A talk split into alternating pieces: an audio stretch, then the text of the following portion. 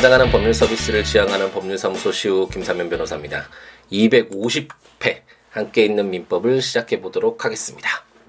제 아들은 어, 금요일이 가장 좋다고 하던데요. 그러니까 토요일이나 일요일날 어, 쉴수 있어서 그런 어떤 희망이 있기 때문에 어, 금요일이 가장 좋다고 초등학교 3학년인 이제 제 아들은 그렇게 얘기하던데 여러분들은 어떠신지 모르겠네요. 이제 아무래도 어, 일상에서 이제 계속 열심히 일상을 채워가다가 어, 이제 주말에 좀 어, 일상에서 잠시 벗어나서 어, 자신만의 시간을 가질 수 있고 어, 좀 여유롭게 예, 자신이 하고 싶은 것들 할 수 있는 시간이 주어지니까 아, 이게 좀 금요일은 좀 특별하게 다가오는 것 같긴 한데 그래서 불금이라고도 얘기하잖아요. 불타게 예, 금요일을 보낼 수 있어서 어, 그런 이야기도 생긴 것 같은데 금요일 오늘 하루도 행복 가득하게 열정 가득하게 한번 채우시고 어, 주말에 에, 아, 자신이 하고 싶었던 것 또는 뭐 잠시 동안 휴식을 취하는 아, 그런 어떤 여유를 에, 가졌으면 아, 좋겠습니다. 우리 이제 친족편 열심히 공부를 하고 있죠. 아, 민법 총칙, 물권편, 채권편 이렇게 어떤 민법의 가장 중요한 내용이라고 할 수 있는 물권편과 채권편 그리고 이런 민법에 공통적으로 적용되는 내용들을 담고 있는 민법 총칙. 아, 이것을 이제 우리가 공부를 다 해서 아, 민법이란 어떤 법이구나. 왜 민법을 에, 법에 있어서 특히 사법에 있어서 일반법이고 기본법이라고 이야기하는구나라는 것들을 어느 정도 우리가 이해할 수 있었고 이런 물건에 대한 어떤 권리 관계 권리 의무 관계 어떤 사람들 간의 에, 권리 의무 관계 이런 내용들을 공부를 하면서 아 민법이라는 것이 이렇게 에, 어떤 법 어, 어떤 권리와 의무 어, 그리고 어떤 당사자들 사이에서 그리고 어떤 물건과의 관계에 있어서 어떤 법률 효과를 어, 규율하는 아, 그런 법이구나라는 것을 우리가 이해를 할 수 있었습니다. 그래서 어느 정도 이제 친근하게 에, 법을 한번 읽어보실 수도 있고 또 이런 민법이 기본이 되면 이제 자기와 좀 특별히 관계가 있는 뭐 어, 점포를 관리한다, 임대 관리를 한다 뭐 이러면 어, 상가 특별법을 공부를 할 수도 있는 것이고 근로 관계와 관련된 에, 공부를 한번 해보고 싶다 그러면 근로 기준법을 에, 공부를 할 수도 있는 것이고 이 어떤 이제 그 개별적인 어떤 특별한 상황들을 이제 규율하는 특별법들이 에, 굉장히 많이 규정이 되어서 시행되고 있죠. 아, 하지만 그런 법 법들을 어 이제 접하는 데 있어서 가장 기본이 되는 것은 아, 바로 민법 이고 그래서 만약 그 특별법에 규정되어 있지 않은 내용들이 있을 때에는 당연히 민법으로 다시 돌아와서 그 민법의 어떤 해석 그리고 민법에 규율되어 있는 내용들이 예, 바탕이 돼서 아, 그, 그 특별법에서도 어, 특별히 그 다른 내용을 규정하고 있지 않으면 민법이 적용된다라고 생각하시면 되겠습니다. 어쨌든 민법이 그런 것인데 우리는 이제 어, 가족법이라고 일반적으로 알려져 있는 친족편, 상속편을 이제 시작을 했죠. 그래서 친족편은 어, 어떤 어, 그 가족이라는 어, 특별한 친족이라는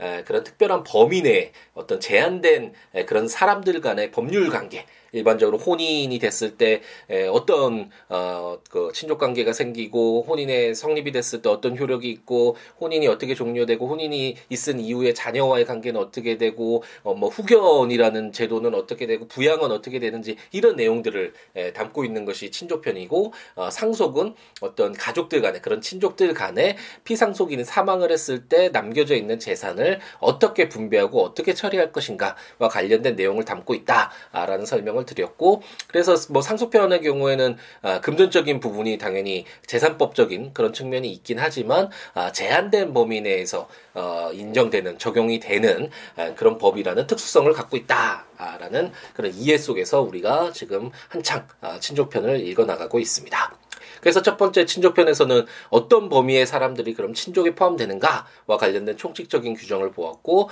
이제 호주제는 폐지되긴 했지만 에, 호주제를 대신한 좀 상징적인 의미에서의 가족 이런 어떤 범위와 관련된 내용을 에, 간단하게 두 개의 조문을 공부를 했었죠. 그리고 나서 이제 혼인과 관련된 에, 그 친족 관계가 생기는데 물론 혈연 관계의 경우에는 에, 뭐 혈연 경, 관계도 당연히 그 혼인이 바탕이 되어야 되겠죠. 혼인 관계를 통해서 어떤 친족 관계가 발생을 하게 되니까 그래서 어, 이제 혼인의 성립과 관련된 물론 그 사전적인 단계로서 약혼 부분을 공부를 했고 그 혼인이 어디 어떻게 성립이 되는지 또좀 절차적인 부분도 우리가 아, 눈여겨봤었죠. 그래서 이런 혼인이 성립이 됐을 때 어떤 효력이 갖는지 일반적 효력과 재산적 효력이 있다라는 것도 우리가 체크를 했었습니다. 그래서 혼인이 이제 효력이 있다가 혼인 관계가 종료되는 사유로서 어, 협의상 이혼과 재판상 이혼과 관련된 규정까지를 이제 공부를 하고 우리가 어제는 이제 드디어 혼인이 이제 끝나고 혼인이 있을 때 일반적으로 자녀가 이제 출생을 하는 경우가 많죠.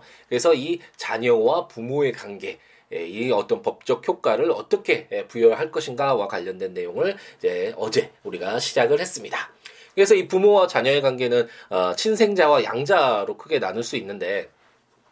어, 친생자는 부모 사이의 혼인 관계 중에 뭐 혼인 외에도 당연히 포함이 되겠지만 아, 자녀가 이제 출생을 했을 때 어, 이제 부모와 자녀와의 이제 관계가 성립이 되는 것이고 양자는 혈연 관계가 있진 않지만 아, 입양이라는 어떤 그런 아, 어떤 절차를 통해서 어, 부모와 자녀의 관계가 아, 이제 발생을 하게 되는 것이죠. 물론 요즘에 친양자라고 해서 그것도 양자의 일부이긴 하지만 양자제도 일부지만 좀더더 어, 친생자와 유사한 어, 법적 효과를 부여하기 위한 그런 친양자 제도도 이제 에, 시행이 되고 있는데 그런 내용들을 아, 이제 담고 있는 것이 부모와 자고 우리가 지난 시간에는 이제 에, 어떻게 하면 부가 아버지가 아, 친생자로서 이렇게 추정을 받을 수 있는지 왜냐하면 어머니는 당연히 어머니 배를 속에 속에서 어, 자라고 태어나니까 아, 누가 어머니인지 명백히 객, 어, 관적으로 외부에서 봐서 아, 드러나지만 아버지의 경우는 아, 딱 아이의 어, 이마에 이렇게 딱 누구의 뭐 아들 누구의 딸 이렇게 써서 태어나지 않기 때문에 아, 누가 부모인지를 정해 에, 누가 부인지를 아버지인지를 정할 필요가 있다라는 설명을 드렸고 그래서 일반적으로는 혼인 중에 에, 되면 이제 에, 남편이 에, 부로 아버지로 어, 추정이 되고 혼인 성립한 날로부터 200일 300일 후 또는 혼인 관계 종료의 날로부터 300일 내에 출생했다면 그 혼인 관계 중에 그 자녀인 것으로 이제 추정해서 아버지가 그렇게 추정이 된다라는 설명까지 드렸고 만약 이러한 내용으로 막 좀 중복되는 아버지가 누구인지 모르는 경우에는 법원이 결정을 한다라는 내용까지 우리가 공부를 어제 했습니다. 그래서 우리가 이 내용들을 보면 일반적으로 어 정상적으로 그냥 아, 뭐 정상 비정상이라고 뭐 표현하긴 좀 그렇긴 하지만 어쨌든 혼인 관계 중에 아이가 출생해서 부모와 자녀의 관계가 성립된다. 이 내용이면은 이 법규에 규정될 필요가 없겠죠. 이 민법에 민, 어, 우리가 민법 총칙부터 공부해 왔을 때 제가 거듭 설명드리긴 했지만 아, 법이라는 것은 어떤 분쟁이 발생했을 때 그 해결 기준이 가장 중요한 역할이라고 할 수 있겠죠. 물론 분쟁이 발생하지 않도록 아, 그렇게 계도하고 방향을 정해주는 역할도 굉장히 크긴 하겠지만 그렇기 때문에 뭐가 문제 가 되는 경우 어, 그 영미법의 경우에는 이런 어, 입법이 되기 전에 판례를 통해서 실질적으로 문제된 사안에서 판례가 이게 판결을 내린 그 속에서 이제 법리를 추출해 내는 게 영미법이잖아요. 이 영미법과 달리 우리는 대륙법인데 대륙법 체계를 따르고 있어서 이런 어떤 판례법은 아니지만 이런 입법을 할 때 당연히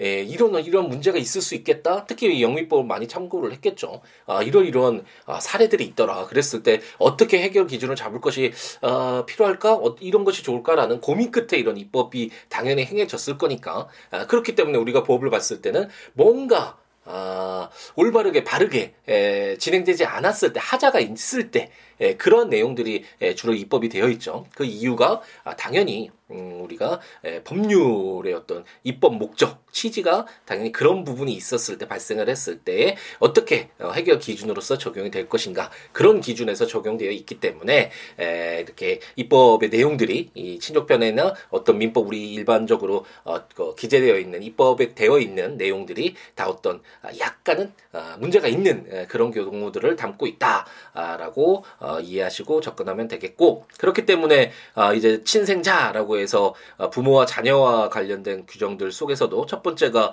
이제 부는 어떻게 추정될 것인가와를 844조에서 적용한 뒤에 그 뒤에 이제 845조부터는 만약 그냥 혼인 관계 중에 자로서 엄마와 아빠가 아, 딱 드러나지 않은 경우에 그러면 어떻게 누구를 어, 부모로 이렇게 결정을 할 것인가 부, 특히 아버지 부가 문제가 되겠죠 와 관련된 내용들이 이제 계속 어, 발생에 규정되어 있다라고 생각하시면 되겠습니다.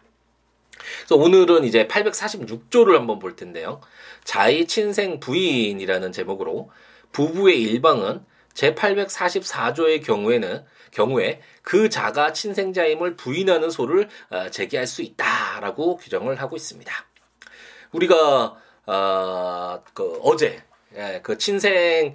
자의 추정과 관련된 내용들을 공부를 하면서 이제 개정이 됐다라고 설명이 드렸죠. 그래서 원래는 이런 친생자 추정이 있을 때에는 이 아버지가 다른 아버지가 내가 아버지입니다 또는 어 그 아버지로 추정받는 사람이 내가 아버지가 아니에요 또는 어머니가 이런 내용들을 어 뒤집기 위해서는 이 추정되는 것을 바꾸기 위해서는 어 친생 부인의 소를 제기를 해서 법원에 이제 판단을 받아야지만 바꿀 수 있다. 그렇기 때문에 이 친생자로 추정되는 것이 굉장히 강력 한 효력을 갖는다라는 설명을 드리면서 하지만 이제 개정이 돼서 어 명백하게 무슨 어 DNA 검사나 혈액 검사를 통해서 어 다른 음, 아버지인 것이 명백하게 드러나는 경우에는 친생 부인의 속까지 제기하지 않고 그냥 허가를 받는 아, 그런 내용들이 이제 새로 제도가 아, 시행이 이제 될 것이다. 2월 달부터 이런 내용을 아, 어제 잠깐 설명을 드렸는데 이제 오늘 공부를 할 것은 이제 친생 부인 아, 기존에 어떤 그 친생자로 추정되었다면 어떤 아버지가 그 친생 부인을 깨기 위해서는 아, 당연히 이 친생 부인의 소를 제기해야 되는데 그 내용들을 이제 오늘부터 어, 한 이틀에 걸쳐서 공부를 하게 되겠습니다. 그래서 846조는 부부의 일방이 844조 예, 그 어, 친생자 추정을 받았을 때 아버지가 그 자가 친생자임을 부인하는 아, 이제 소를 제기할 수 있다라고 규정을 해서 어, 바르게 예, 어떤 어, 추정되는 아버지로 추정되는 그 관계를 아, 깨기 위해서는 일반적으로는 그 변동을 주지 않고 부자 관계를 당연히 어, 유지시켜 주는 것이 필요하겠지만 어, 아버지가 아닌데도 계속 아버지로 살 수 있게끔 어, 하는 것은 그것은 뭐 어, 당연히 안 되겠죠. 사회적으로도 그렇고 인륜적으로도 봤을 때 어, 당연히 올바른 어, 부자 관계를 형성해 주는 것이 필요할 것이고 그랬을 때 인정되는 에, 방법이 아, 그 전에는 이 개정된 법률을 통해서 이제 새로운 제도가 시행되기 전에는 이 친생 부인의 소를 통해서만 아, 가능했었고 846조가 친생 부인의 소를 제기할 수 있다라고 규정을 하고 있습니다. 그래서 그러면 친생 부인의 소는 어떤 것이냐와 관련된 내용이 847조에 규정되어 있는데 847조는 제1항 친생 부인의 부인의 소는 부 또는 처가 다른 일방 또는 자를 상대로 하여 그 사유가 있음을 안 날로부터 2년 내에 이를 제기하여야 한다. 제2항, 제1항의 경우에 상대방이 될 자가 모두 사망한 때에는 그 사망을 안 날로부터 2년 내에 검사를 상대로 하여 친생 부인의 소를 제기할 수 있다라고 규정을 하고 있습니다. 이 내용을 보면 어느 정도 이제 이해가 되시겠죠? 친생 부인에서는 아버지로 추정되는 자가 있는데 그 부자 관계가 어, 실질적으로는 어, 부자 관계가 아닐 때 그거를 깨뜨리는 소잖아요. 어, 그렇기 때문에 그 소는 그 아버지로 추정받는 사람 또는 그 어, 어머니 어머니가 그 다른 일방인 그 아버지를 상대로 또는 그 자녀를 상대로 해서 그 이거 더 이상 친생자 관계가 아니다. 아 이런 어떤 사유를 아, 있음을 안 날로부터 2년 내에 왜냐하면 어, 이런 내용을 알았는데 내 아들이 아니고 내 딸이 아닌 것을 알았는데도 불구하고 2년이라는 시간 동안 계속 유지가 됐다라는 것은 그 아이를 어, 본인의 아이로 키우겠다, 내 아이로 생각하겠다 이런 경우도 분명히 있을 수 있잖아요. 그렇기 때문에 에, 계속해서 어, 제한 시간 제한 없이 또 친생 부인을 소를 제기해서 그동안 형성되었던 어떤 이런 가족 관계, 친족 관계가 다 유지가 됐는데 에, 그것이 갑작스럽게 에, 종료가 되고 아, 변동이 생긴다면 혼란스러운 에, 수가 있으니까 그런 위험이 있으니까 2년 내에 에, 친생 부인의 소를 제기하여야 된다라고 규정을 하고 있고. 다만 어그 친생 부인의 소를 제기하기 위해선 상대방이 있어야 되는데 소잖아요. 재판이잖아요. 그럼 재판이니까 당연히 상대방이 있어야 되는데 그 상대방이 될 자가 사망, 그 아이가 사망하거나 아니면 그 다른 당사자가 사망을 어, 했을 수가 있잖아요. 어, 그랬을 때는 그러면 어 청구할 사람이 없기 때문에 어, 그럼 그 계속해서 어, 내 아들, 내 딸로 이렇게 유지가 돼야 되느냐라는 어, 그런 문제가 발생을 할 수 있겠죠. 물론 아, 이게 크게 문제가 되지 않 이미 뭐 다 사망을 했다면 큰 문제가 아니지 않느냐라고 어 뭐 생각할 수도 있지만 우리가 친족편에서 처음 그 이야기했을 이야기 드렸듯이 설명을 드렸듯이 친족 관계는 한번 이렇게 형성이 되면 그 이후의 관계도 계속해서 어, 뭐, 혈연 관계를 통해서 혈족이 되고, 뭐, 혼인 관계를 통해서 이제 관계 인척이 되고, 뭐, 이런 식으로 하면서 친족 관계가 계속 유지가 되잖아요. 그, 뭐, 상속과 관련돼서도, 어, 만약 그 자기 직계비소, 자녀 로 계속해서 등재가 되어 있다면, 어, 드라마에서 많이 나오죠. 이렇게 막장 드라마 이런 데서, 어, 뭐, 그 아버지가 이제 혼인을 굉장히 뭐 재벌이고 이런데, 혼인을 하려고 그러면 그 자식들이 막 반대하고 그런 이유 자체도, 어, 이런 어떤 친족 관계가 들었을 때 가장 중요한 부분 중에 하나 하나가 아 이제 상속 문제가 발생했을 때 그 혈연 그 친족 관계가 있고 특히 이런 자녀와 아버지와의 관계에서는 아 상속에서의 1순위죠. 이제 나중에 상속편을 공부할 때 우리가 그럼 상속은 아, 누구한테 피상속인이 사망을 했을 때 누구한테 그 상속 재산을 나누어 주느냐 그런 기준이 이제 정해져 있는데 그 첫 번째가 가장 당연히 배우자 외에는 아, 그 직계 비속이 되니까 자녀가 되니까 아, 굉장히 중요한 문제겠죠. 그렇기 때문에 그 더 이상 어, 친생자로 추정 받는 것을 아버지로서 인정되는 것을 어, 좀 어, 없애고 싶다. 아, 내 아들이 아니다, 내 딸이 아니다. 그러니까 없애고 싶다 그랬을 때는 당연히 누군가를 상대로 해서 소를 제기해야 되는데 친생 부인의 소를 제기해야 되는데 어, 상대가 없다. 아, 그랬을 때 그렇더라도 그럴 필요가 있으니까 아, 그런 어떤 어, 바르게 가족 관계를 정리할 필요가 있으니까 그럴 때는 제가 어, 친족편 시작하면서 검사가 어, 많이 등장한다라는 설명을 드렸죠. 그 검사가 어, 수사를 잘하기 때문에 어떤 무서운 지위에 있는 그 어떤 기관이기 때문에 이렇게 등장하는 것이 아니라 검사라는 그 지위 자체가 그 목적 자체가 검사라는 그런 어떤 기관이 있는 것 자체가 검찰이라는 기관이 있는 그 이유 자체가 바로 공익을 대변하는 우리 사회를 안정 화시키고 우리 사회를 지킨다라는 그런 어떤 공익의 대변자이기 때문에 검사가 자주 등장한다는 설명을 드렸었죠. 그렇기 때문에 만약 그 상대방이 될 친생 부인의 상대방이 될 자가 모두 사망한 때에는 그 사망을 안 날로부터 2년 내에 예, 검사를 상대로 해서 어, 친생 부인의 소를 제기해라 라고 아, 규정을 하고 있습니다.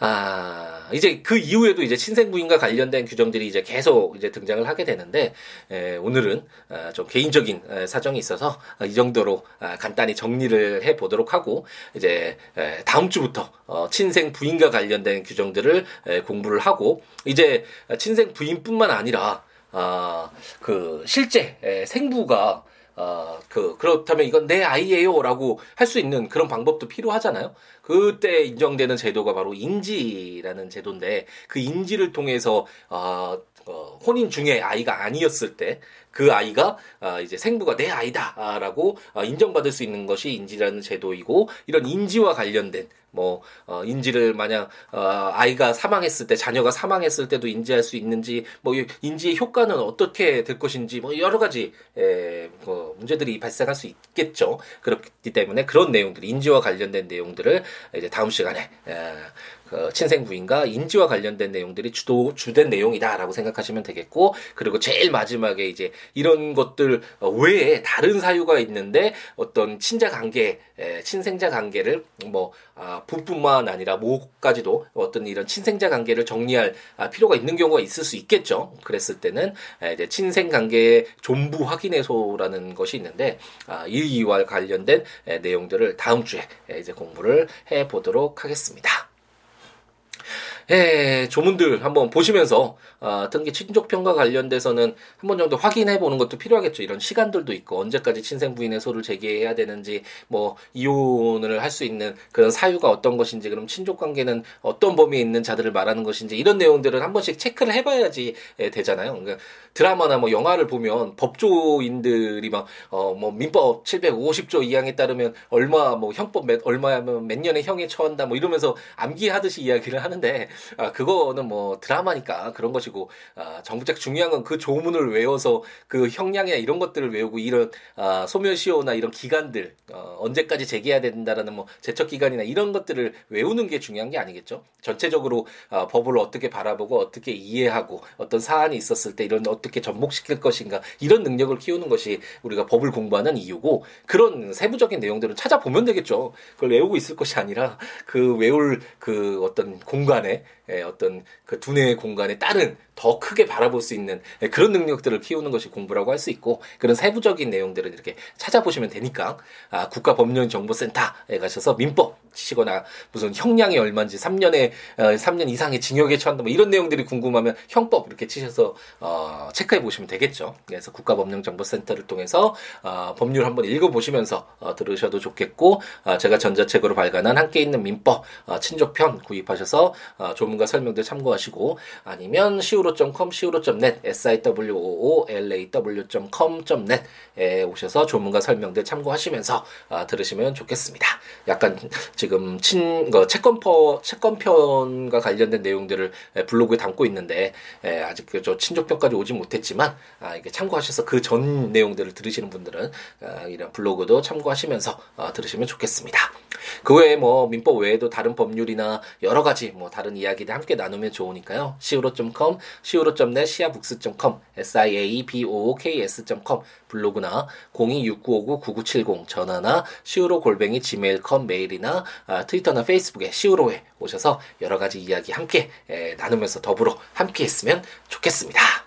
아까 처음에 시작할 때 말씀드렸듯이 에, 에, 즐거운 제 아들이 가장 좋아하는 아, 금요일이고 아, 오늘 하루도 아, 일상으로서 정말 충실히 또 채워가야겠죠. 행복 가득하게 채우시고 아, 또 아, 끝나고 나서 일상 끝나고 나서 불금을 한번 보내면서 불타는 금요일도 한번 보내보시고 아, 주말에 에, 푹 쉬시면서 본인이 하고 싶었던 것들 한번 정리해보는 아, 그런 시간 에, 가졌으면 좋겠습니다. 월요일에 에, 재충전된 상태에서 다시 열정이 가득한 상태에서 한번 다시 에, 에, 이제 친족편 우리 에, 자녀와 아, 부 와 관련된 부모와 아, 자녀와의 사이에 에, 규율되어 있는 이런 내용들이 어떤 것인지를 공부를 해 보도록 하겠습니다. 오늘 하루도 행복 가득하게 채우시기 바랍니다. 감사합니다.